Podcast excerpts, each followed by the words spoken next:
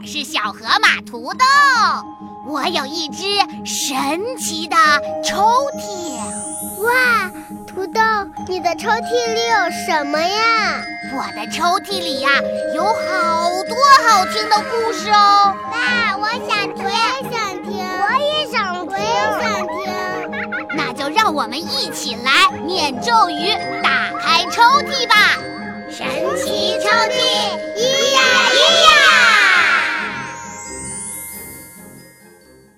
嗨，小伙伴们，又到了土豆给大家讲故事的时间喽。我们接着来听《小王子》的故事。我们整天忙忙碌碌，像一群群没有灵魂的苍蝇，喧闹着，躁动着，听不到灵魂深处的声音。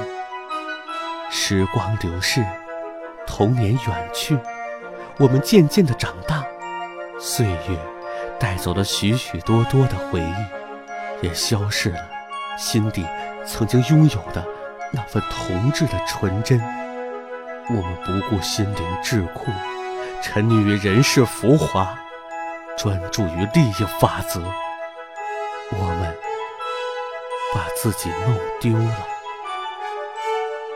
小王子的故事系列第七集：实业家和路灯守卫人。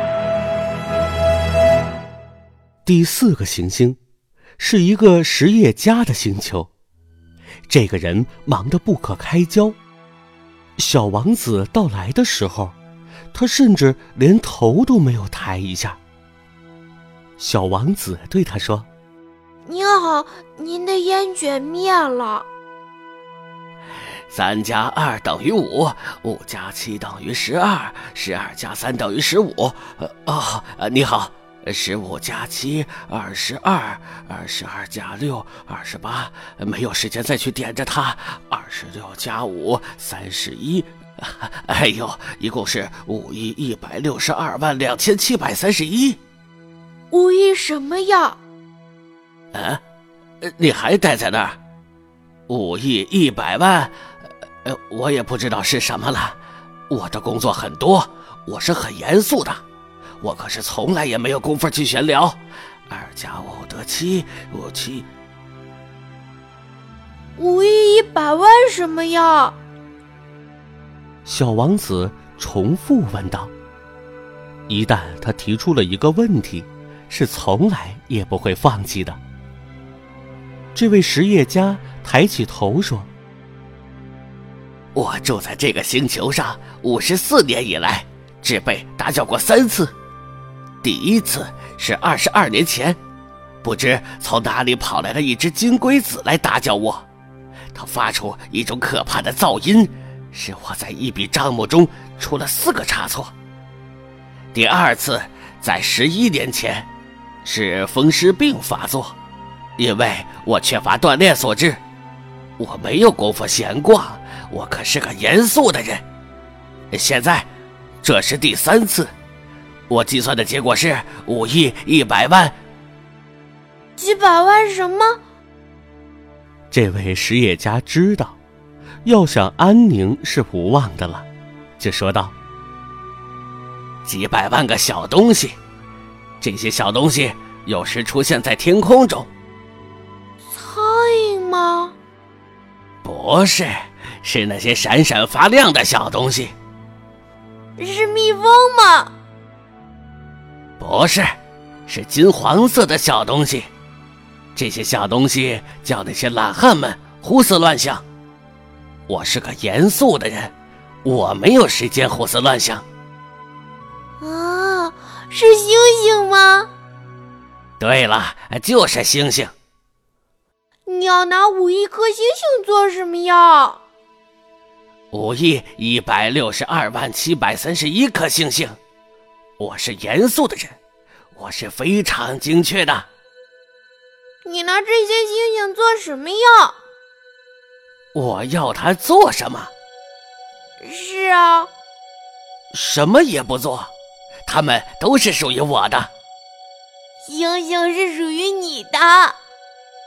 是的，可是我已经见过一个国王，他国王并不占有，他们只是进行统治，这不是一码事儿。你拥有这许多星星有什么用？富了就可以去买别的星星。如果有人发现了别的星星的话，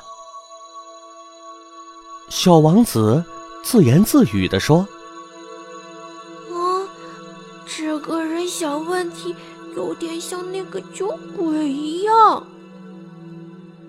可是他又提了一些问题。你怎么能够占有星星呢？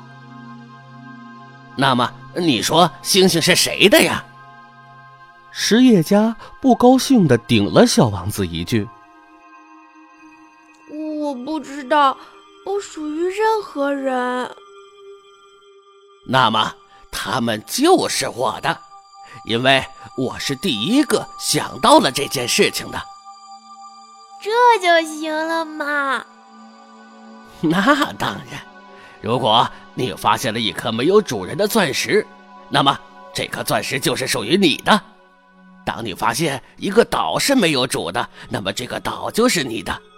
当你首先想出一个想法，你就确定一个专利证，这个办法就是属于你的。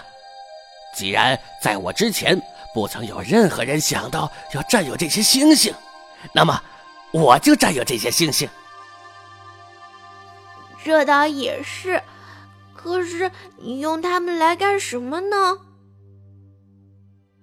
我经营管理这些星星，我一遍又一遍的计算它们的数目，这是一件困难的事，但。我是一个严肃认真的人。小王子仍然还不满足，他说：“对我来说，如果我有一条围巾，我就可以用它来围着我的脖子，并且能带走它；我有一朵花的话，我就可以摘下我的花，并且把它带走。可你却不能摘下这些星星呀！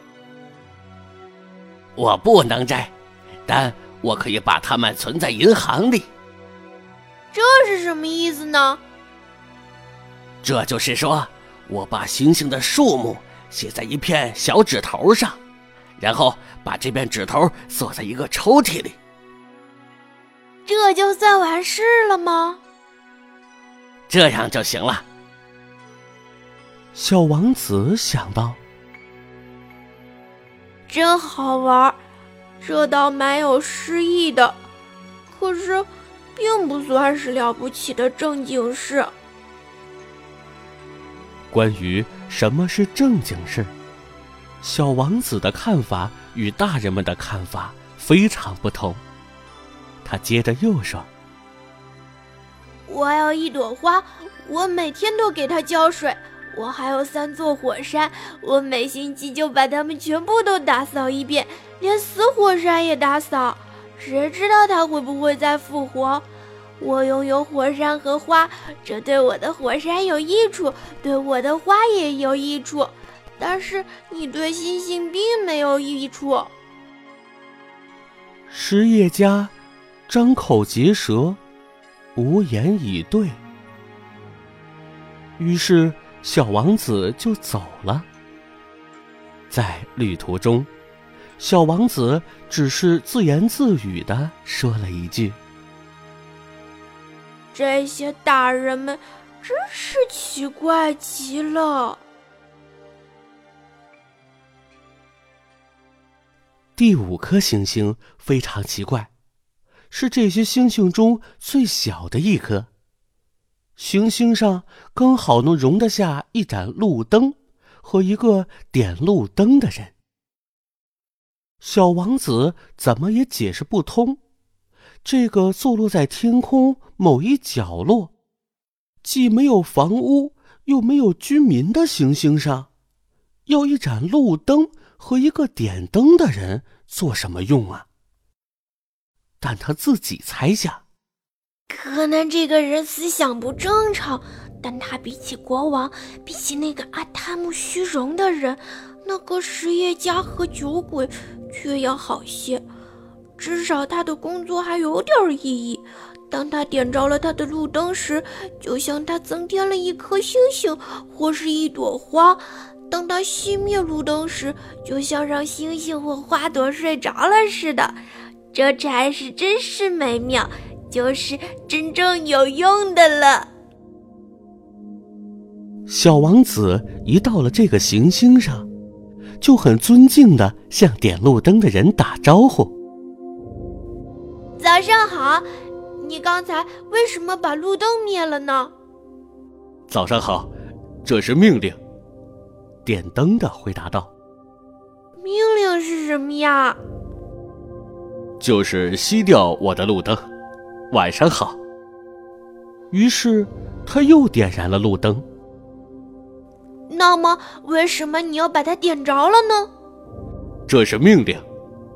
点灯的人回答道。我不明白，没什么要明白的，命令就是命令。点灯的回答说：“早上好。”于是他又熄灭了路灯，然后他拿了一块有红方格子的手绢，擦着额头。我干的是一种可怕的职业。以前还说得过去，早上熄灯，晚上点灯，剩下时间白天我就休息，夜晚我就睡觉。那么后来命令改变了是吗？命令没有改，惨就惨在这儿了。这颗行星一年比一年转得更快，而命令却没有改。结果呢？结果现在每分钟转一圈我连一秒钟的休息时间都没有了。每分钟我就要点一次灯，熄一次灯。真有趣！你这里每天只有一分钟长，一点趣味也没有。我们俩在一块儿说话，就已经有一个月的时间了。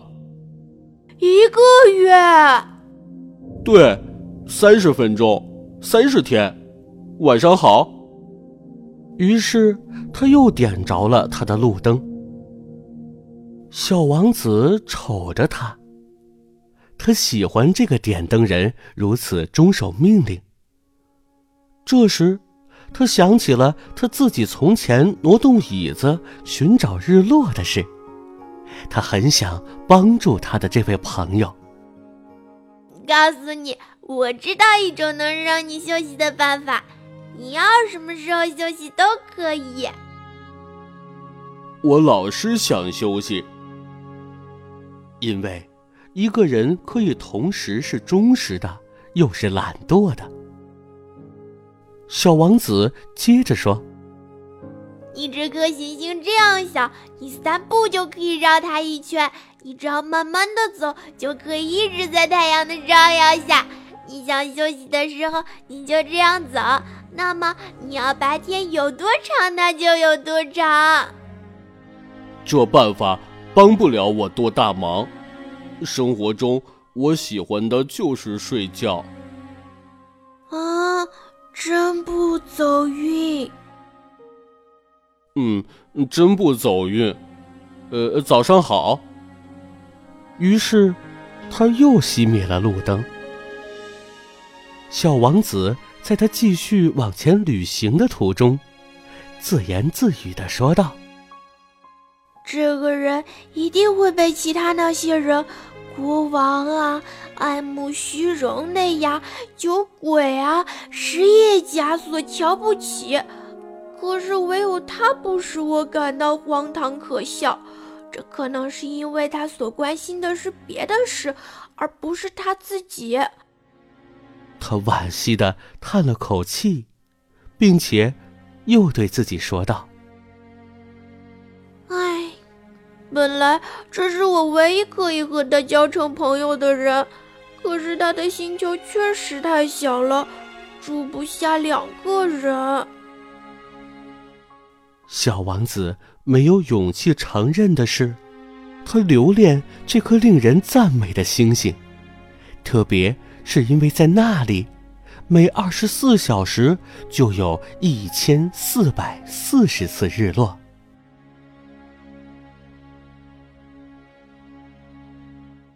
好啦，小伙伴们，今天的故事我们就听到这儿啦。